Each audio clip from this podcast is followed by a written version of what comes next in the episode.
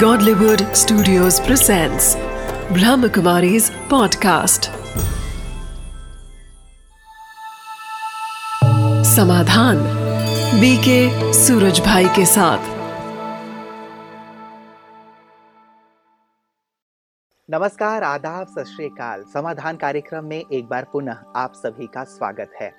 मित्रों, यदि संसार के समस्त लोगों को एक राउंड टेबल में बिठा दिया जाए और सबसे कहा जाए कि सब अपनी अपनी समस्याओं को टेबल पर रख दें और उसके पश्चात ये कहा जाए कि आप किसी की भी समस्या को ले सकते हैं और अपनी समस्या को दूसरे के लिए छोड़ सकते हैं, तो आप पाएंगे कि गहरे सन्नाटे के बाद हर एक अपनी अपनी समस्या लेकर वापस उठ जाएगा, क्योंकि सभी के पास कोई ना कोई समस्या है और हमारे पास जो समस्या है उससे कहीं विकराल समस्या सामने वाले व्यक्ति के पास है। लेकिन हम ये सोचते हैं कि शायद मैं ही परेशानियों से जूझ रहा हूँ, मैं ही समस्याओं से जूझ रहा हूँ, इसलिए हम कहीं ज़्यादा परेशान हो जाते हैं। इसीलिए किसी कवि ने बहुत सुंदर गीत लिखा है कि दुनिया में कितना गम है, मेरा गम कितना कम है, औरों का गम देखा तो मैं अपना गम भूल गया। इसलिए केवल अपने गम, अपनी समस्या से ही ना जूझते रहें, संसार के दूसरे लोगों के गमों की ओर भी देखें कि वो कितनी समस्याओं से जूझ रहे हैं, तो आप पाएंगे कि शायद आपकी समस्या बहुत छोटी है, बहुत हल्की है और उसे दूर करने का साहस, हिम्मत आपके पास आ जाएगा।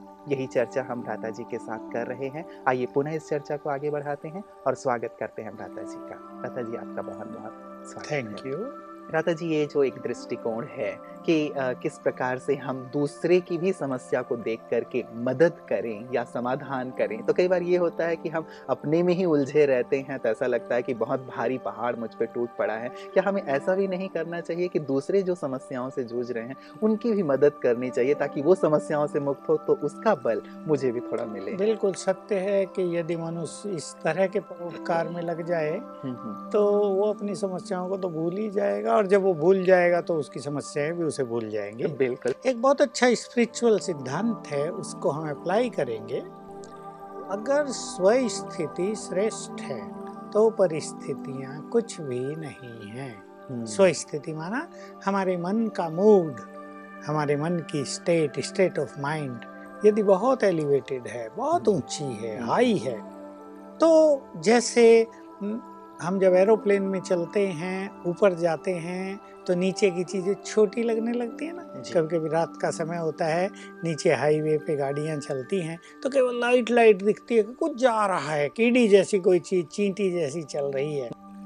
तो हम अपने मानसिक लेवल को इतना ऊंचा उठा दें कि हर बात हमें छोटी लगने लगे जी, तो वास्तव में कोई परिस्थिति हमारे पास रहेगी ही नहीं। भ्राता जी, आपने जो कहा बहुत सुंदर बात है। यदि व्यक्ति अपने दृष्टिकोण को बहुत ऊंचा कर ले, महान कर ले, हर एक चीज़ के लिए बहुत पॉजिटिव रवैया अपनाए, तो सचमुच समस्याएं बहुत छोटी छोटी लगेंगी और जो चीज़ छोटी होती है वो खेल की तरह हो जाती है। एक छोटी सी चींटी को नष्ट करना किसी हाथी के लिए बहुत सामान्य सी बात है, तो वैसी हमारी भी स्थिति बहुत श्रेष्ठ हो जाएगी, तो समस्याएं चींटी बनकर के समाप्त हो जाएंगी। हम सभी को यही मान लेना चाहिए और जान लेना चाहिए कि हम बहुत बड़े हैं, हमारी मनोस्थिति का महत्व तो बहुत बड़ा है, उसकी शक्तियां, उसका प्रभाव बहुत बड़ा है, उसके वाइब्रेशंस बहुत पावरफुल हैं और ये परिस्थितियां बहुत छोटी हैं। परिस्थितियाँ कमजोर मन की रचना है और स्वस्थिति एक पावरफुल माइंड की रचना है। तो कमजोर मन की रचना तो कमजोर ही होती है ना। हम उन्हें माने ही ऐसा कि दे आर नथिंग, आई हैं जाएंगी, ये तो खेल चल रहा है। जैसे बादल आते हैं बरसात के दिनों में और चले जाते हैं, वैसे ही समस्याएं आई हैं और चली जाएंगी। मैं इसे सही अप्रोच रखूं इनके प्रति और सहज रूप से इनसे पार हो जाऊं, ये दृष्टिकोण रहता है तो हम उसे खेल की तरह एंजॉय भी करते हैं। बिल्कुल, जैसे आपने बादलों की बात कही, तो मैं एक और सुंदर चीज़ अपने दर्शकों के सामने रखना चाहता हूँ कि देखिए, कभी कभी संसार में बहुतों के साथ, किसी किसी के साथ क्या, पर बहुतों के साथ ही होता है कि सत्य बात सुनी नहीं जाती, असत्य का प्रभाव बहुत ज़्यादा होता है। झूठ को साथ देने वाले हजारों लोग होते हैं, सत्य अकेला पड़ जाता है। तब जो सत्य में रहने वाला व्यक्ति है वो बड़ा निराश होता है कि मैं अकेला हो गया, अब क्या होगा मेरा, इनके साथ तो बड़े पावरफुल लोग हैं। लेकिन एक बहुत अच्छा स्पिरिचुअल सिद्धांत मैं बीच बीच में ये जो स्पिरिचुअल सिद्धांत है उनकी चर्चा अवश्य करूँगा ताकि एक सत्य ज्ञान का प्रकाश सभी तक पहुँचता रहे। और वो सिद्धांत ये है कि सत्य के सूर्य को असत्य के काले बादल ढक नहीं सकते। इसलिए कभी कभी जो सत्य निराश हो जाता है, इस निराशा को हम समाप्त करें। सत्य में बहुत पावर है, सत्य का सूर्य तो चमकेगा ही। जैसे देखिए दिन हो और चाहे सूरज के आगे कितने भी घने बादल क्यों ना आ जाएं, लेकिन रात नहीं होती है, उसका प्रकाश फिर भी दिखाई देता रहता है। तो अपनी सत्यता में विश्वास रखें और असत्य को प्रबल होते देखकर अपने आत्मविश्वास को डगमगाएंगे नहीं, तो परिस्थितियां समाप्त हो जाएंगी। बिल्कुल, अपने सत्य पर भी विश्वास रखें और साथ ही उस सर्वशक्तिवान परमात्मा पर भी विश्वास रखें, क्योंकि वो भी तो सत्य के सागर हैं, वो भी सत्य का साथ देते हैं। तो उनकी भी शक्ति हमें मदद करेगी और जल्दी से जल्दी हम अपनी परिस्थितियों से उभर जाएंगे। बिल्कुल, उन्होंने खुद कहा है मैं उधर ही हूँ जिधर सत्य है। जैसे महाभारत के युद्ध में श्री कृष्ण के द्वारा ये बात बार बार कही गई है। लोग उससे पूछते हैं तुम किधर जाओगे, तुम इधर जाओगे या इधर जाओगे, तो वो कहते हैं जिधर धर्म है उधर ही मैं हूँ। तो भगवान के भी यही महावाक्य हैं, जिधर धर्म है, जिधर सत्यता है, जिधर पवित्रता है, उधर ही मेरा साथ है। तो जिसे भगवान साथ देता हो, परिस्थितियाँ या झूठे लोग उसका क्या करेंगे, थोड़ा बहुत उसे कस दे सकते हैं, उसे विवश कर सकते हैं, लेकिन उसे नष्ट नहीं कर सकते। इसलिए असत्यता का प्रभाव सत्य को विवश भले ही कर दे कुछ समय के लिए, छुपा भले ही दे कुछ समय के लिए, लेकिन उसे नष्ट नहीं कर सकता। बिल्कुल, तो इस सत्य पर विश्वास अवश्य रखें, परमात्मा की शक्ति पर, स्वयं की शक्ति पर विश्वास रखें। लेकिन जो प्रश्न आज भी हमारे पास आए हैं भ्राता जी, वो इसी प्रकार के हैं जो कहीं ना कहीं थोड़ा मन में अपने कह लें कि निराशा के भाव या कह लें कि थोड़ा सा दुख के भाव लिए हुए हैं। और आपने जैसे कहा कि थोड़ा विश्वास को अपने कायम रखें अपने अंदर, तो निश्चित रूप से मुक्त हो जाएंगे। तो भ्राता जी मैं पहला प्रश्न ले रहा हूँ, ये हमारे पास आया है हिमाचल प्रदेश से और कैलाश पंत जी लिख रहे हैं कि मेरे भाई ने बिजनेस में मुझे धोखा दिया और मेरे लिए काफ़ी उल्टा सीधा प्रचारित भी किया। उसके धोखे से मैं बहुत टूट गया हूँ और बहुत दुखी रहने लगा हूँ। मैंने एक बार तो मरने की कोशिश भी की लेकिन बच गया। अब भी मैं इस सदमे से उबर नहीं पाया हूँ, मैं क्या करूँ? जब अपना कोई भ्राता जी इस प्रकार धोखा दे जाता है जिसपे हमने बहुत विश्वास किया है, तो सचमुच एक टूटने की स्थिति तो आ जाती है। इन्होंने उसको साथ भी बहुत दिया होगा, सहयोग भी बहुत दिया और अपनी पूरी एनर्जी भी लगाई ना उन्होंने। और ऐसे व्यक्ति से जब धोखा मिलता है तो निश्चित रूप से मनुष्य टूटता है और वो मरने की सोचता है। लेकिन मैंने कहूँगा कि जीवन बहुत मूल्यवान है। ये धोखा देना, ये धन का चले जाना, ये सब तो विनाशी है। आज है कल नहीं है। आज कोई मित्र हैं कल शत्रु बन जाते हैं, कोई शत्रु है आज मित्र बन जाता है। ये खेल तो चल रहा है, लेकिन कभी भी अपने जीवन को नष्ट करने की नहीं सोचनी चाहिए। जीवन बहुत मूल्यवान है। मुझे कहानी याद आ गई, सच्ची घटना है। बहुत साल पहले हमारे यहाँ नैरोबी, केन्या की राजधानी नैरोबी है, अफ्रीका की, तो वहाँ का एक बहुत रिच व्यक्ति बॉम्बे में हमारे प्रोग्राम में आया और उसको ज्ञान बहुत अच्छा लगा। उसने राजयोग सीखा और केन्या में हमारा सेंटर खोलने के लिए निमंत्रण दिया। अचानक क्या हुआ, 6-8 माह से हुए थे, बहुत बड़ा बिजनेस था उसका, 47 कंट्रीज में देवाला हो गया। दिवाला हो गया तो सब कुछ चला गया, मकान एक बचा उसके पास। वो अपने बगीचे में घूम रहा था, उसका फ्रेंड उससे मिलने आया, सांत्वना दी और बातचीत होने लगी। तो बहुत भाई बहुत बुरा हो गया और आपका इतना सब कुछ नष्ट हो गया, हम आपके साथ हैं, कोई मदद चाहिए। अभी तो ऐसे विकट परिस्थितियों में ही मनुष्य को मदद की जरूरत पड़ती है। वो सोचता रहा। उसने एक बहुत सुंदर बात कही फिर कि देखो, जब मैं भारत से अफ्रीका में आया था तो मैं एक अटैची और बैग लेकर आया था, मेरे पास कुछ नहीं था। मैंने एक छोटी सी नौकरी की थी और केवल 30 साल में मैं एक बहुत बड़े बिजनेस का मालिक बन गया था। मैंने बिजनेस क्रिएट किया था ना, मैं क्रिएटर हूँ। चलो बिजनेस नष्ट हो गया, पैसा चला गया, लेकिन मैं तो जिंदा हूँ। तो जब क्रिएटर जिंदा है तो मैं फिर क्रिएट कर लूँगा। मैंने क्रिएट किया था और टैलेंट्स मेरे पास हैं, तो मुझे भी बहुत आनंद आया। और तब से, बात बहुत साल पहले की है, शायद 32 साल हो गए वहाँ, मैंने भी सीखा वी आर क्रिएटर।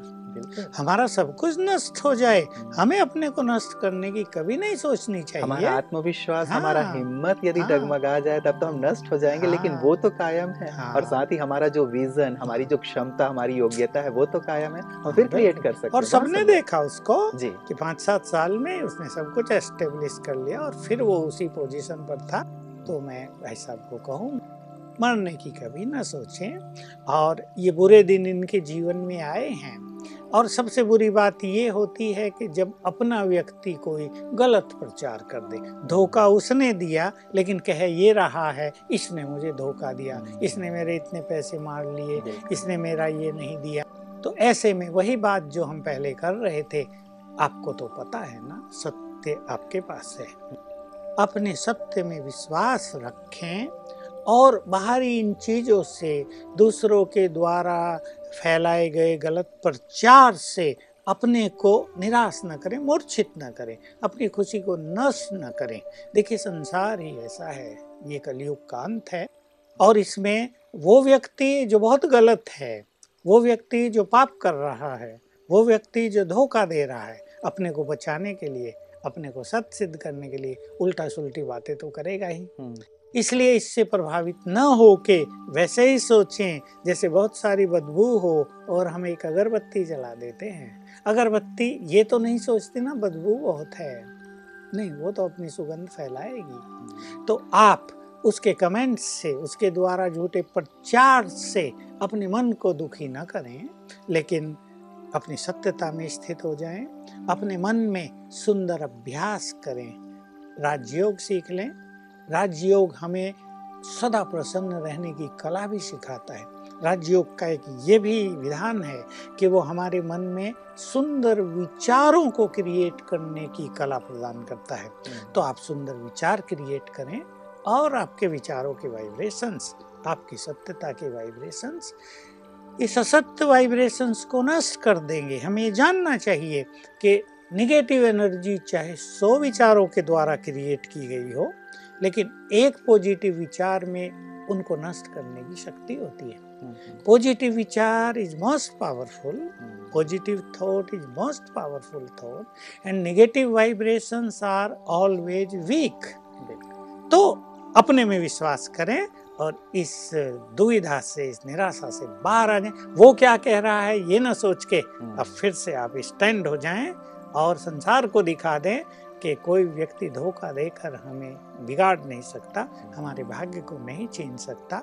भगवान हमारे साथ है, भाग्य हमारे साथ है, हम फिर से उससे भी आगे हैं। बिल्कुल, तो अपने मन में निराशा ना आने दें और बल्कि वहीं से शुरुआत करें। और यदि संभव होता है तो भ्राता जी एक चीज़ और यदि हम बात करें तो क्या इन्हें कानूनी सलाह भी लेनी चाहिए या कानून की शरण में भी जाना चाहिए? ले लेनी तो चाहिए, पर आजकल कानूनी प्रक्रिया इतनी लंबी है और उसमें मनुष्य को टेंशन इतना ज़्यादा हो जाता है, और आजकल लेन देन इतना चलता है कि जिसके पास पैसा है बस न्याय उसी की तरफ है। इसलिए उससे अच्छा है कि इस चीज़ को एक तरफ रखकर फिर से अपने बिजनेस को आगे बढ़ाएं और अपनी हाईएस्ट पोजीशन को प्राप्त करें। बिल्कुल, इनके पास योग्यता तो है, क्षमता तो है, ईश्वर का साथ है, उनका आत्मविश्वास है। तो जैसे आपने एक एग्जाम्पल दिया था वैसे ही ये भी जर्रे से भले शुरुआत करें लेकिन शिखर पर अवश्य पहुंचेंगे, क्योंकि परमात्मा की शक्ति, सत्य की शक्ति इनके साथ है। भ्राता जी अगला मैं मेल ले रहा हूँ, ये आया हमारे पास भवानी पटना उड़ीसा से, शत्रुपा मोहंती जी लिख रही हैं। कहती हैं कि मैं और मेरे पति दोनों बहुत क्रोधी हैं, कभी कभी हमारी लड़ाई इतनी बढ़ जाती है कि पड़ोसियों को आकर छुड़ाना पड़ता है। मैं अपने गुस्से को कैसे नियंत्रित करूं? एक बड़ी भयंकर समस्या है कि पड़ोसियों को भी इन्वॉल्व होना पड़ता है। बिल्कुल, एक कटु समस्या है और दोनों को ही पीछे पश्चाताप भी होता होगा, शर्मिंदगी होती होगी थोड़ी देर के बाद कि लोग आके वो समझाएंगे कि भाई चुप हो जाओ, लड़ो नहीं, तुम दोनों ही तो समझदार हो। तो देखिए क्रोध की शुरुआत मूढ़ता से होती है और इसका अंत पश्चाताप से होता है। क्रोध करने के बाद ऐसा हो ही नहीं सकता कि क्रोधी व्यक्ति पश्चाताप की अग्नि में न जलता हो। उसका अंतर का विवेक, जब उसका मन शांत होगा ना तो उसका अंदर का विवेक उसे धिक्कारेगा, क्यों इन्हें ये हो रहा है कि भाई ये गलत होता है और मुझे अपने क्रोध को जीतना है। ये बात इन्होंने, इनके अंदर इच्छा हो गई है कि हम इस क्रोध से निजात पाएं किसी भी तरह, क्योंकि घर का वातावरण तो बहुत खराब और बच्चों पर भी बहुत बुरा असर पड़ता रहता है जी। उनकी पढ़ाई भी जाती रहती है, लोग भी कमेंट्स करते होंगे कि तुम्हारे माता पिता ऐसे हैं, और कहीं ना कहीं उनके बाल मन पे इसका असर पड़ रहा है कि ये गुस्सा करते हैं तो हमें भी गुस्सा करना चाहिए। बिल्कुल, ये उनके वाइब्रेशंस, माँ बाप के वाइब्रेशंस बच्चे जल्दी ग्रहण करते हैं, तो बिल्कुल ये संभव है कि वो भी क्रोध के वश होते जा रहे हों। वहाँ नहीं करेंगे तो अपने साथियों से करते होंगे, स्कूल में करेंगे, तो ये बहुत बुरी चीज़ है। और इनको जो इच्छा है कि क्रोध से मुक्त होना है, बहुत अच्छा है, क्योंकि जिस घर में क्रोध की अग्नि जलती है वहाँ प्रेम और खुशी का माहौल तो रहता नहीं, और जिस घर में प्रेम और खुशी ना हो वहाँ बच्चों की बौद्धिक विकास और उनका शारीरिक विकास दोनों ही रुक जाते हैं। हम कई तरह की निगेटिविटी को, बीमारियों को समझो निमंत्रण दे रहे हैं कि आ जाओ हमारे घर में। क्रोध स्वयं में निगेटिविटी है। मुझे याद आ रहा है एक बार कि जब मनुष्य क्रोध करता है तो उसे याद रखना चाहिए कि वो बाहर की बहुत सारी निगेटिव एनर्जी को अट्रैक्ट कर रहा है। ये बहुत सूक्ष्म साइकोलॉजिकल थ्योरी हो गई, क्योंकि जब क्रोध आ रहा है तो हमारा मन एक निगेटिव एनर्जी से भर गया, खाली भी हो गया पॉजिटिव एनर्जी से और निगेटिव एनर्जी से भर गया, तो बाहर की सारी निगेटिव एनर्जी उसमें प्रवेश। और मैंने कहीं पढ़ा था प्रता जी कि एक बार गुस्सा करने के बाद उसका असर 72 घंटे तक हमारे मानस पटल पे और शरीर पे दोनों पे ही।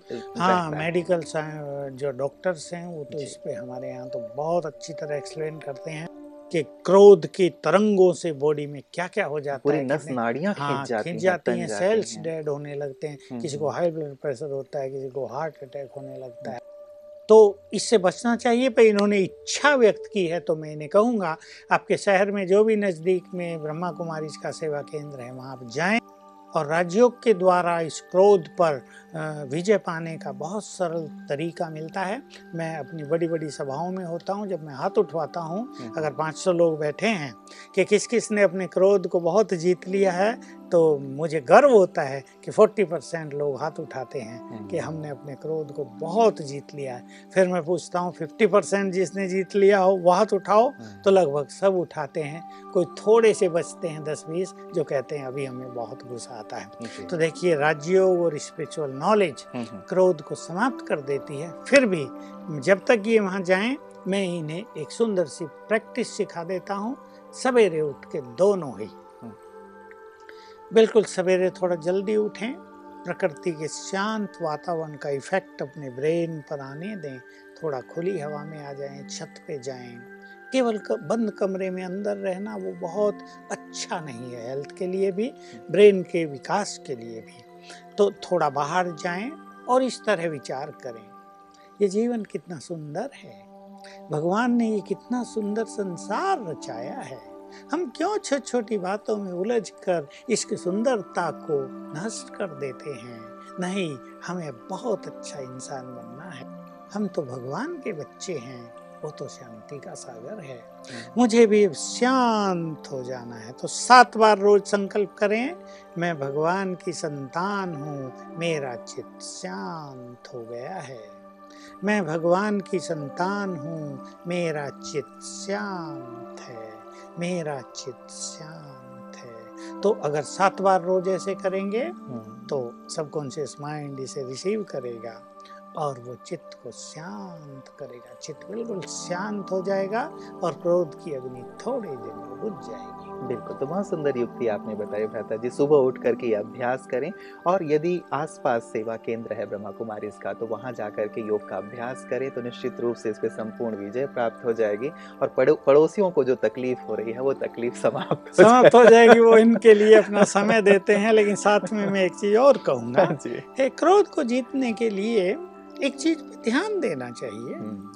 क्रोध का जन्म होता है कामना से, मनुष्य एक दूसरे से कुछ एक्सपेक्ट करता है, भाई ये व्यक्ति मेरे सामने झूठ न बोले, ये व्यक्ति अपने काम परफेक्टली पूर्ण करे, ये व्यक्ति टाइम पर आए, ये व्यक्ति बहुत बुद्धिमान हो, ये मैंने बार बार इसको समझाया अब ये गलती न करे, ऐसी कामनाएं मनुष्य के मन में। और ये कामना तब बहुत बढ़ जाती है जब आपस में दो संबंधी होते हैं, संबंधों में कामना सबसे ज्यादा, अपनों से कामना ज्यादा। तो कामना रखना तो अच्छा है, लेकिन दूसरे के विवेक को, उसकी सिचुएशंस को भी तो हमें समझना होगा, और ये जरूर नहीं कि दूसरा व्यक्ति हमारी कामनाओं पे हमेशा खराई उतरे, तो अपनी कामनाओं को भी थोड़ा सा डाउन करें, थोड़ा सा धैर्यचित्त हों। और ये याद रखेंगे, धैर्य से क्रोध को जीता जा सकता है।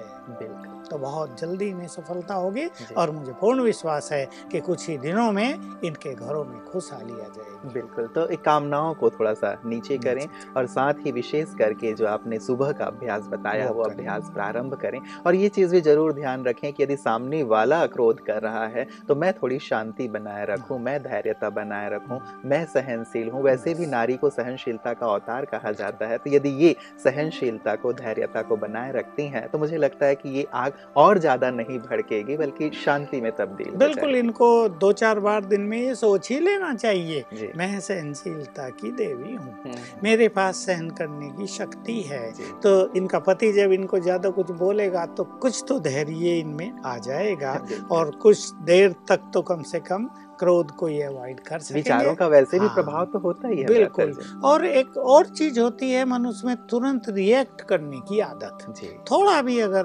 मनुष्य समझदार है तो वो जरा तुरंत रिएक्ट ना करे, थोड़ा धैर्यचित्त हो, तो समस्या समाप्त। जी भ्राता जी, बहुत सुंदर बातें आज आपने कही हैं, जो भी प्रश्न हमने लिए बहुत सुंदर समाधान दिए हैं। हमारे सभी दर्शक इससे अवश्य लाभान्वित होंगे। आपका बहुत बहुत धन्यवाद। मित्रों, चर्चा हो रही है समस्याओं की और उसके समाधान की। आपके विभिन्न प्रकार की समस्याएं मेल के द्वारा, पत्रों के द्वारा हम तक पहुँच रहे हैं। आप अपनी समस्याएँ हम तक पहुँचा सकते हैं, ऐसी समस्याएँ जो आपको परेशान कर रही हैं, ऐसी समस्याएँ जिनसे आप दुखित हैं, जिनसे आप पीड़ित हैं। हम नहीं चाहते कि आपके जीवन में कोई दुख हो, कोई अशांति हो, कोई पीड़ा हो। आप इन सब से मुक्त होकर के जीवन का संपूर्ण आनंद उठाएं, यही समाधान का लक्ष्य है। इसलिए आप अपने प्रश्नों को हम तक अवश्य भेजें। हम हमेशा आपके प्रश्नों का स्वागत करते हैं और अपने कार्यक्रम में उन्हें शामिल भी करेंगे। आज के लिए अपने मित्र को यही इजाजत दीजिए। नमस्कार।